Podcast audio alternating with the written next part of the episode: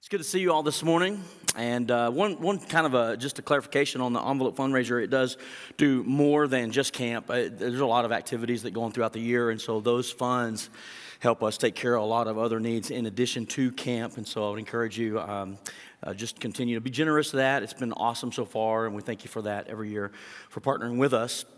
Also, I want to give a little bit more of a clarity on this announcement next week, but I want to just share uh, this week that we're going to be bringing an intern in from Dallas. I got a friend that's a, a pastor of a church down there uh, by Rowlett and he's at an internship, and there's a, a, gentleman there that's been in an internship for about a year. And as a part of that, we've encouraged them to send him off to another church. That'd be us, and uh, let us uh, just bless him for a while and continue that internship. But it'd also be a blessing to us as well. Um, his name's Parker, and we'll be giving you a little bit more information about that next week. But he doesn't know anybody in the Panhandle of Texas, and so it's going to be up to us to make him feel at home and welcome. And uh, he's from the DFW airport or air area. So he's going to be in for a shock when he comes to the Panhandle of Texas. So we gotta we gotta schmooze him with the, the smiles and the hospitality, right? Okay, do the best you can. We'll, we'll leave the rest up to God. Luke chapter 18, we've been in a series. I, I, hate to call it a series because they're not really connected. There's a theme of these encounters with Jesus, and we've been looking at these since the beginning of the year.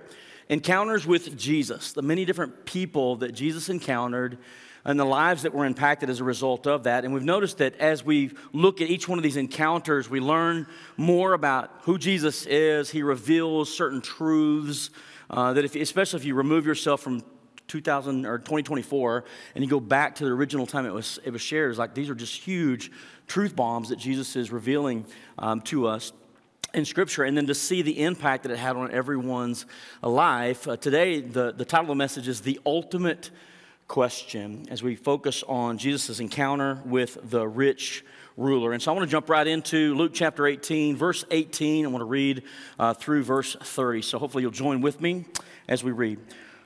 Once a religious leader asked Jesus this question Good teacher, what should I do to inherit eternal life? Why do you call me good? Jesus asked him. Only God is truly good. But to answer your question, you know the commandments. You must not commit adultery. You must not murder. You must not steal. You must not testify falsely and honor your father and mother. The man replied, I've obeyed all of these commandments since I was young. Verse 22 When Jesus heard his answer, he said, There's still one thing you haven't done. Sell all your possessions and give the money to the poor, and you will have treasure in heaven. Then come, follow me. But when the man heard this, he became very sad, for he was very rich. When Jesus saw this, he said, How hard it is for the rich to enter the kingdom of God. In fact, it is easier for a camel to go through the eye of a needle than for a rich person to enter the kingdom of God. Those who heard this said, Then who in the world can be saved? He replied, What is impossible for people is possible with God. Peter spoke up. He says, We've left our homes to follow you.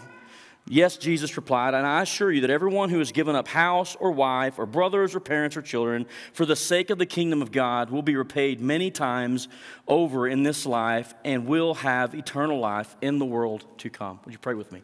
Father, this is your word. We receive it as truth. And as we look at what is the ultimate question uh, today on eternity and eternal life, I pray that you would open our eyes, let us behold the truth from your word. And God, that we would just be sensitive to what you might be speaking to us today. And I humbly ask it in Jesus' name. Amen.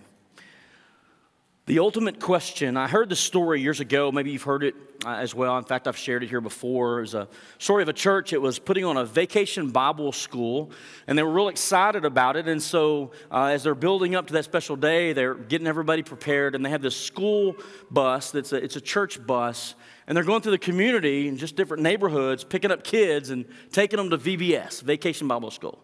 And so the bus driver, he's excited, he's into it, and he pulls up to this group of kids and he says, Hey, do you want to go to heaven? Get in. And all the kids just like laughing and they pile in the bus and they go down the road and they come into another group, same thing, same story. And finally they get to this group of kids and he says, Hey, do you want to go to heaven? Get in. And everybody gets in except for one young man. The young man's just standing there. And then the guy's looking at him and says, If you want to go to heaven, get in the man's kind of got this concerned look on his face, kind of like you looking at me right now, by the way, but he's shaking his head. And the guy goes, Wait, you mean to tell me that you don't want to go to heaven when you die?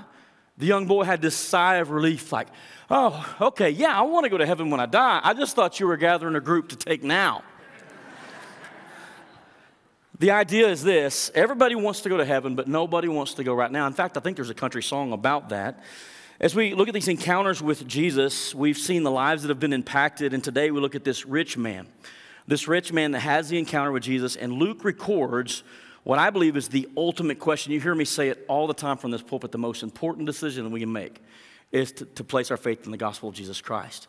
In this context, we have Luke's re- record of this man approaching Jesus and asking this question about eternal life. Now, chances are this is not something that you wake up every morning thinking about, but most of us have, at least it's crossed our minds. In fact, we did a funeral yesterday, we've done a few over the past few weeks, and you know, the, the, the, thing about that is it's a perfect opportunity to remind us of the brevity of life and just how fragile life is. How many agree? Life is fragile. And so it's in that context that sometimes it just helps us to come face to face with the reality of death. We're like, you know what? I'm not going to live forever. The older I get, the more I'm seeing this. And so it makes us consider life after this life. To take our focus for a moment off of the things going on around us and look at eternity. And so many people have questions about that. In fact, Solomon, the wisest man who ever lived, he records this in Ecclesiastes chapter 7. He said, It is better to go to a house of mourning than to go to a house of feasting. Another way of putting that, it's better to go to a funeral than to a party. And he says the reason for that is because death is the destiny of every man, and the living should take it to heart. They should think about it. So it's good for us to face this reality. It's good for us to come to that crossroads in our life where we ask ourselves the ultimate question what do I need to do?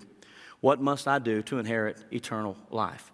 Now, there are different religions all around the world, and many of them have their own version of what eternity looks like, or life after death, or what it looks like to obtain that. For instance, in Islam, they have the five pillars of faith. These are five things that they're required to do before they die in order to reach whatever's their target, where they're going.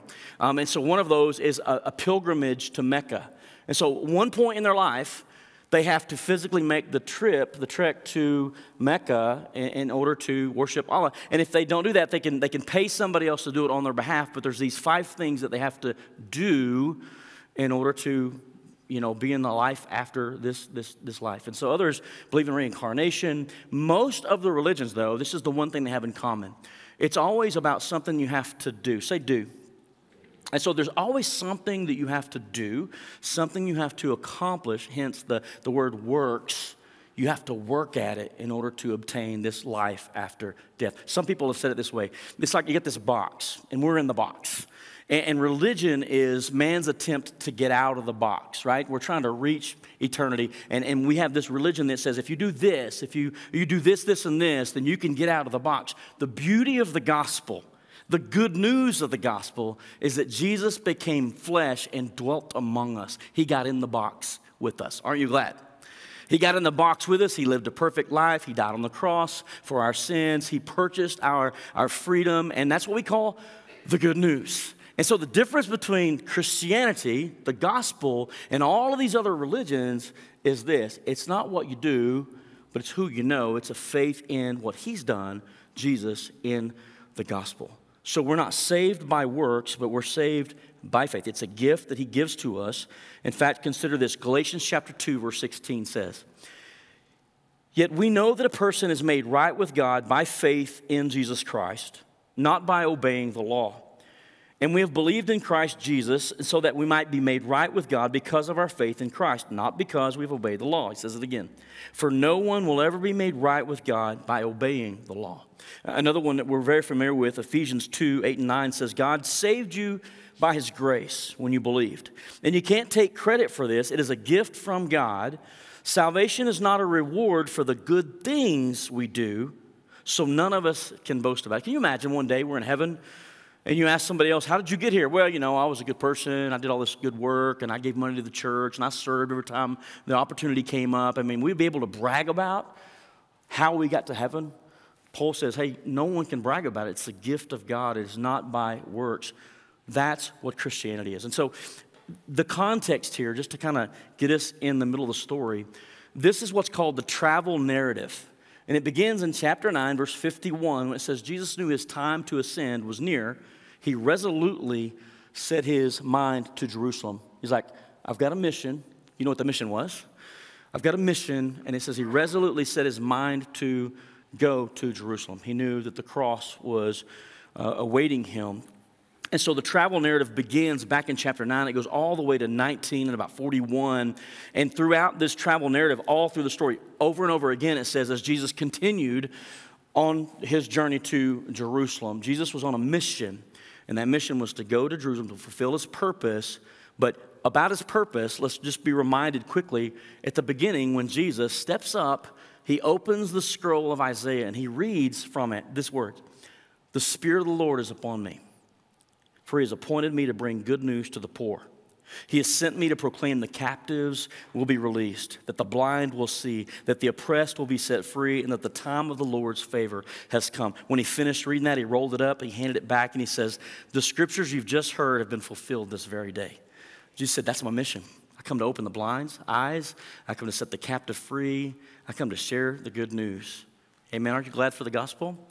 Chapter 19, verse 10, he said, For the Son of Man came to seek and to save that which is lost. And so Luke's goal is to just show us, to unpack, if you will, the mission of Jesus. And throughout the travel narratives, you see over and over Jesus just doing that, opening the eyes of the blind, setting the captive free. And, and, and as he's presenting to them this idea of the kingdom of God, and the rejection or the reception of that message. And there will be people that will receive that message with joy, and it'll change their lives. And there will be people like this man that we read about a moment ago that will tragically reject that message. And so here's another thing that we need to see. Back in their day, the idea was the religious people, the ones that deserved eternity, were probably the Pharisees and those people that were heavily involved in the law. And Jesus is going to show us, Luke's going to reveal through these encounters with Christ that he's letting people like beggars in, the outcast of society. He's letting in tax collectors. Who lets the IRS in, right, to heaven? But I mean, he lets those guys in ahead of the spiritual elite, ahead of the Pharisees. And so we see the responses to the message of the kingdom of God. So that's kind of the, the background, if you will, of what's going on. And so this man that encounters Jesus on this day, he stands in contrast with many of the others whose lives were impacted in their encounter with Jesus. So who was the man? He doesn't have a name, uh, but we know from it's found in Matthew, Mark, and Luke the story of this rich man. He's a religious leader, he's a rich ruler, and we know that he's morally upright. He's a good man. And we find that out later in the text when he's obeying all these commands. Now, Mark's version of the same story says that this man came running up to Jesus and he knelt down. And so, this religious person, this ruler, this rich man runs to Jesus, kneels down, and asks this very, very significant question. But he begins with this salutation Good teacher. Now, normally they would say rabbi, but this man either was trying to flatter Jesus or he acknowledged that God's hand was on Jesus. And he acknowledged, You must be good because God is with you and you're doing all these miracles, so good teacher. And then he asked the question, What, what should I do to inherit eternal life. What do I need to do? He's got everything, he's rich, but what do I got to do to get that eternal life? Well, Jesus responds uh, by first talking about who's good and who's not good. In verse 19, he says, Why do you call me good? Jesus asked. Now, I like this because some scholars say this is an indirect way that Jesus is pointing to his deity. John's very clear that Jesus is God in the flesh. In this case, Luke is saying, Why do you call me good? Why, why, are you calling me good? Because there's no one good except God alone. And so it stands the reason that this man is acknowledging in Jesus, you're good. And if God is the only one that's good, then Jesus, you are fill in the blank for me, church. You're God, right? And so it's an indirect pointing to his deity. Um, if Jesus is good, then he must be God. And so he answers that first. And then, chapter 20 or verse 20, he begins to answer and unpack this man's question. So, how, the ultimate question, how do I inherit eternal life. Jesus first takes them back to the Ten Commandments, the moral code of the day. Exodus chapter 20, Ten Commands. The first four deal with man's relation to God. Don't have any other gods before me. Don't make any graven images that you're going to worship, right? Don't take my name in vain. Remember the Sabbath day to keep it holy. That's the first four of the Ten Commandments. And the last six deal with man's relationship to other people. And so Jesus brings this man to the commands because the commands are like a mirror, if you will, a litmus test of what is good, what is acceptable. And so he's like, hey, you know the commands? Just go to the commands. What does it say? Mark says, keep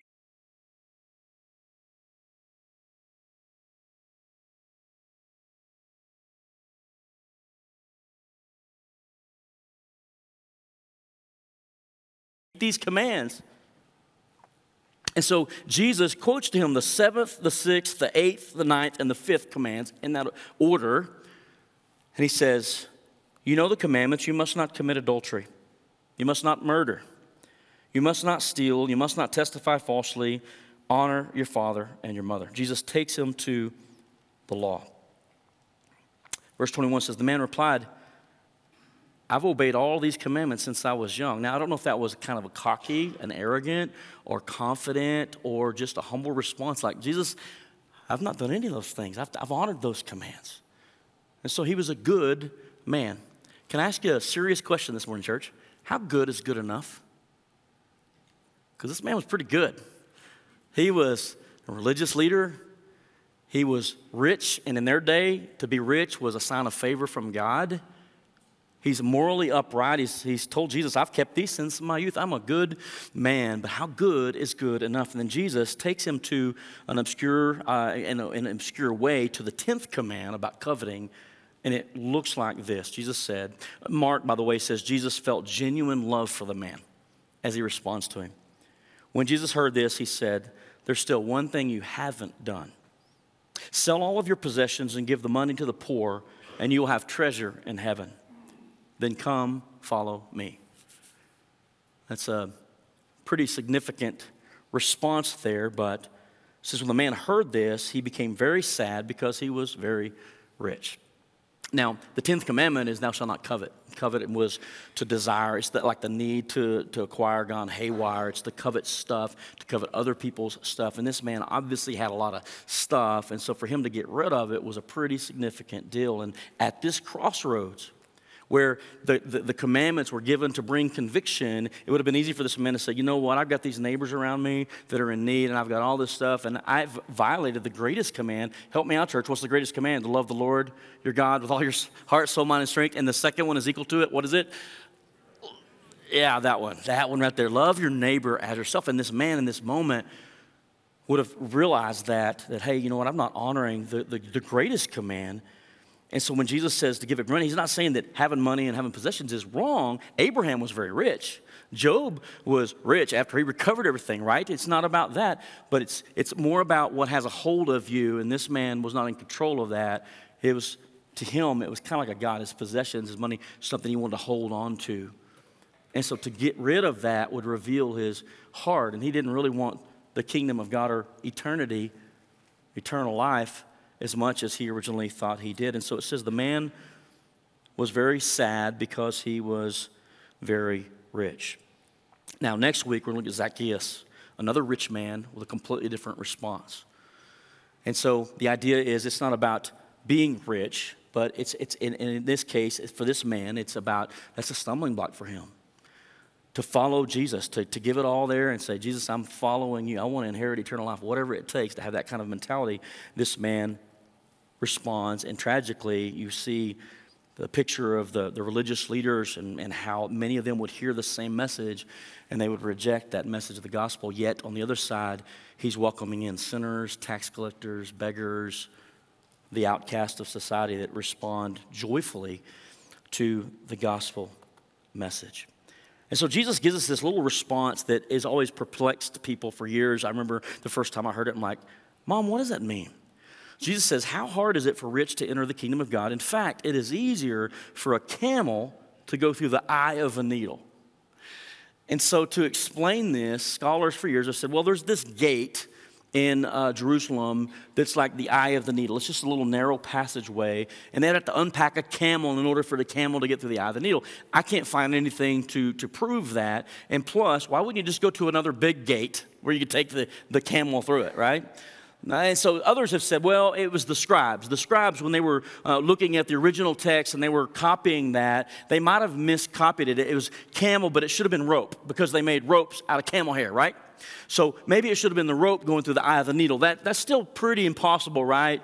The problem with that theory is Matthew, Mark, and Luke all accidentally misquoted that verse. I think Jesus meant what he said. It's called hyperbole. Jesus was making a statement of how difficult, how impossible with man eternal life is. And that's a lesson that we all need to understand that with man, It is impossible. The impossibility of salvation if it all relies on us. Do you hear me, church? Whew, impossible. Harder for a camel to pass through the eye of a needle than a rich man to enter the kingdom of God. And they respond, which I think I would have done the same thing Jesus, then who in the world can be saved if it's that hard? Who can be saved? And he gives us this beautiful, hey, listen, it is impossible with man. And, church, I want you to know that eternal life, that gaining, obtaining eternal life, is impossible with man. That's where we get religion from. And religion's always going to tell you how to do it, but it just can't do it. On my best day, church, on my best day, I'm not good enough. Just ask my wife. She'll be happy to tell you. Right? My righteousness is like filthy rags compared to him. There's the standard, and that standard is so high that I'll never, ever be able to hit that standard. It is impossible with man to ever be good enough in order to obtain or inherit eternal life. With man, this is impossible. But here's the good news with God, it is possible. Now, now consider this for a moment. We're reading this from our perspective. We've got Genesis through Revelation. Aren't you glad we have the complete scriptures? So we get the big picture. In their perspective, this man is approaching Jesus who has not gone to the cross yet. He's not died for the sins of the world yet. Paul's not come along to explain that, that the gospel, the mystery of the gospel through what Jesus has accomplished. So from their perspective, Jesus is dropping this huge truth bomb to this rich man. He's like, hey, listen, you can't do enough to inherit eternal life. With man, it's impossible. But the good news is, with God, it is possible. And we know the rest of the story that Jesus, the perfect, sinless sacrifice, the Lamb of God that takes away the sins of the world, came. He lived a perfect life. He got in the box with us. He lived a perfect life. He went to the cross. He paid for your sins and my sins and the sins of the whole world. That, my church, my friends, is good news, right? With, with God, this is possible. And we would see again the, the contrast between Zacchaeus in the next chapter, another rich man who did respond in the positive and receive salvation. And so, what can we grab from this? Well, let me, let me continue on. I like Peter because Peter's always the one to, to speak up. I love Peter for that. We learn a lot of cool things because Peter probably had a big mouth or he was quick to respond. Peter notices what Jesus has told this man about selling his possessions, give to the poor, and following him. And Peter's going, We did that. We've given up everything, Jesus, to follow you. And I love Jesus and his tenderness to Peter because he could have been like, Shut up, Peter, I'm not talking about you right now. But he, he responds with like an assurance to Peter. He says, Yes, and I assure you that everyone who has given up house or wife or brothers or parents or children for the sake of the kingdom of God will be repaid many times over in this life and will have eternal life in the world to come. The ultimate question how do I receive this eternal life? How do I acquire it? How do I inherit eternal life? Here's the takeaway for me. Again, the context from this man's perspective, Jesus is revealing to him a truth that we all know because we have the complete scriptures but what this encounter reveals to us, Jesus' reasoning is clear. And here it is one must keep the law perfectly to inherit eternal life. In fact, Mark says that keep the commands and you'll live. I mean, if you could do it, but here's the thing nobody can do it. When Jesus said, no one is good except God alone, that was the key. It's like, hey, no one can do it. No one's good enough. On your best day, you may think you are, but you're not good enough with man. It's impossible. And so he's saying you would have to keep it perfectly to inherit eternal life. Here's the problem James chapter 2, verse 10 says, For the person who keeps all of the laws, say all. So look, there's 10 laws, right? The moral laws. And for the person who could keep all the laws except one, that's like nine good, one bad, is guilty as a person who has broken all of God's laws. Can you imagine the weight of like, man, I've got nine out of the 10. Ah, the 10th one got me, right? Or I'm trying so hard. This man had five. He was a good man. He was a good man, and I'm sure he was okay on the first four as well. But James says if you fail at one of them, you're guilty of failing all of them. So the point is, because no one is perfect, no one is truly righteous except Christ alone, therefore nobody can obtain eternal life by following the law. Nobody. Now, I was raised in some churches that taught that. No, we believe in faith. We, we trust in God by faith, but by golly, you better do this or don't do that. And there was a lot of emphasis put on faith plus works. And, and I just want to tell you that if that's the way you want to approach the gospel, um, I'm not always on my best behavior. And so if it takes works for me to obtain it, it's going to take works for me to keep it. And I'm not that good, church. And I got news for you neither are you. Amen? So the only course of action left for this man, an individual, to follow Jesus is to follow Jesus in order to obtain eternal life. I want to read Paul's perspective in Romans 3 and then again in Galatians uh, as, it, as it relates to the law because the law was everything to them. Like if you just follow the law, that's the moral code. This is how you're made right with God. And if you just do this, you'll live. And so here's what Paul says about that. For everyone has sinned, we all fall short of God's glorious standard. Yet God, in His grace, freely makes us right in His sight. He did this through Christ Jesus when He freed us from the penalty of our sins. Remember, Jesus came to set the captive free? For God presented Jesus as the sacrifice for sin People are made right with God when they believe that Jesus sacrificed his life, shedding his blood. This sacrifice shows that God was being fair when he held back and did not punish those who sinned in times past, for he was looking ahead and including them in what he would do in the present time. We know it as Jesus going to the cross. God did this to demonstrate his righteousness, for he himself is fair and just, and he makes sinners right in his sight when they believe in Jesus. Can we boast then? That we have done anything to be accepted by God? No, because our acquittal is not based on obeying the law, it is based on faith. Can I, can I ask you a question, church? It, which is the good news? That if you could cross all the T's and dot all the I's and hit everything perfect, and if you could live like that and obtain etern- eternity, that's good news. That's not good news. That's not good news because we're going to fail at some point, or rather, would it be, you know what, you weren't good enough, but there was someone who was?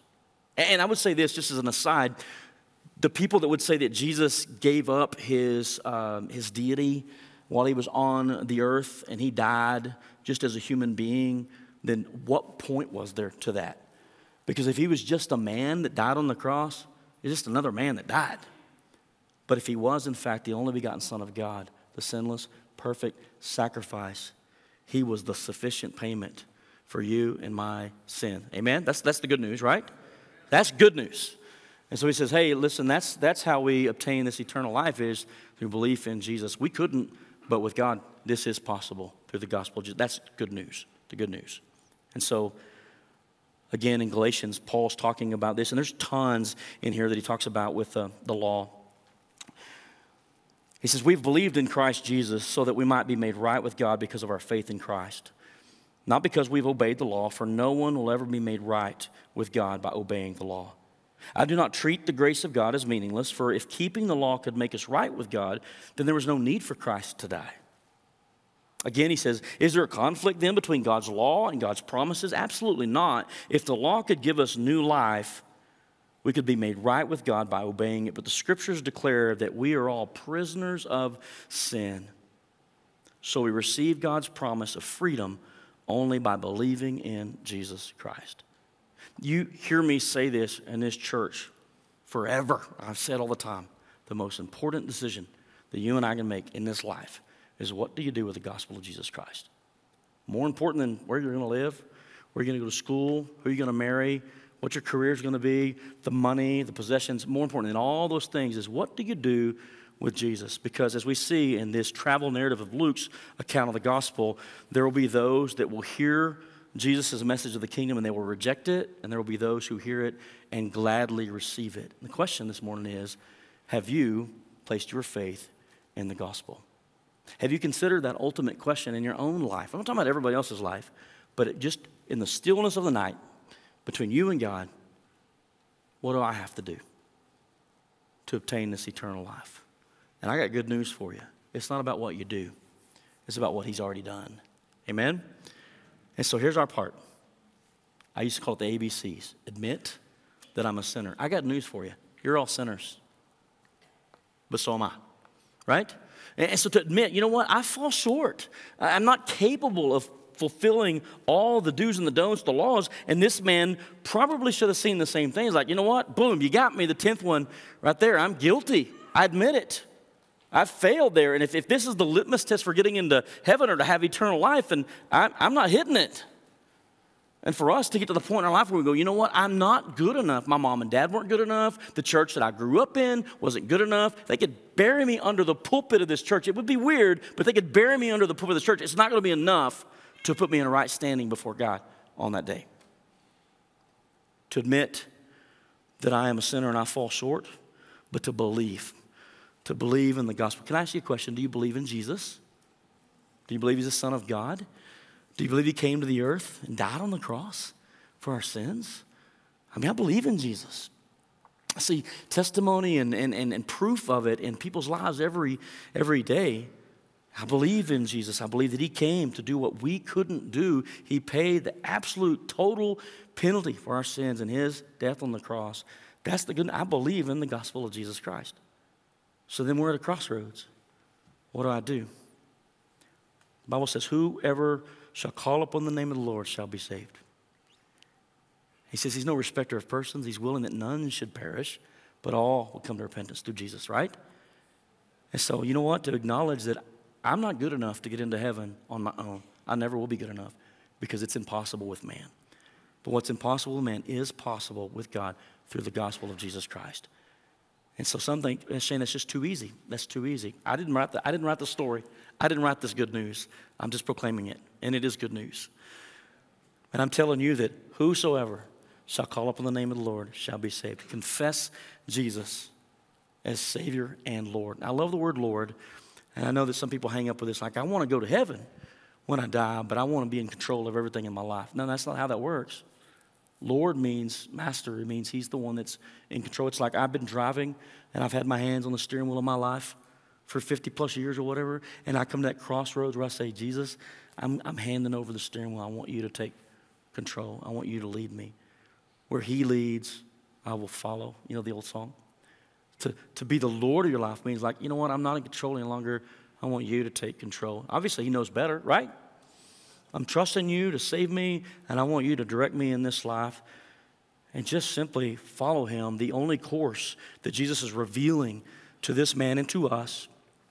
The only course of action left, if you can't obtain it by the law or by being perfect with man's rules and man's achievements, the only action left for an individual is to follow Jesus in order to obtain eternal life. So I'll ask it again what must I do? What must I do? Maybe you've already asked that question. Maybe you've already answered that question through the gospel. Maybe you've already placed your faith in the gospel, the most important decision you'll ever make. But chances are there's somebody here and they're like, man, I just, I'm, still wrestling with this stuff. I still struggle with that. I just don't know. Had a conversation with a gentleman this week who received the news that he's got a, a disease that's going to end in death. And love this guy. And just my natural response was, Do you have questions? As a pastor, I mean, I got, I got to ask, do you have questions? Because I'm sure you do. We all have questions, amen? And so there, there are seasons in life when you're, you're going through stuff and it just makes you kind of go face to face with them like, God, I just, I just need to know. I got good news, and the good news is you can have that assurance and that confidence that once you trust in Jesus and Jesus alone, that you can receive eternal life. And that you can, like Paul said, the Apostle Paul says, I know, I know whom I have believed in. And I'm persuaded, I'm convinced that he is able to keep that which I have committed to him against that day. That's assurance. Amen? Do you have that assurance today? If you don't, I would just say that today is the day of salvation. If you've never placed your faith in the gospel, I'm asking you, I'm begging you today, the most important decision you can make. If the Holy Spirit's kind of knocking on your door and you're feeling like, mm, this, is, this has hit me, man, respond to that. Respond to Him and celebrate this, this good news. Receive this good news and have that hope, have that confidence, and that assurance of eternal life. The ultimate question, isn't it? It really is the ultimate question. What do I got to do to obtain or to inherit eternal life? And I would say it's as easy as believing that Jesus, and believing is, is, is much further than just the head knowledge, right?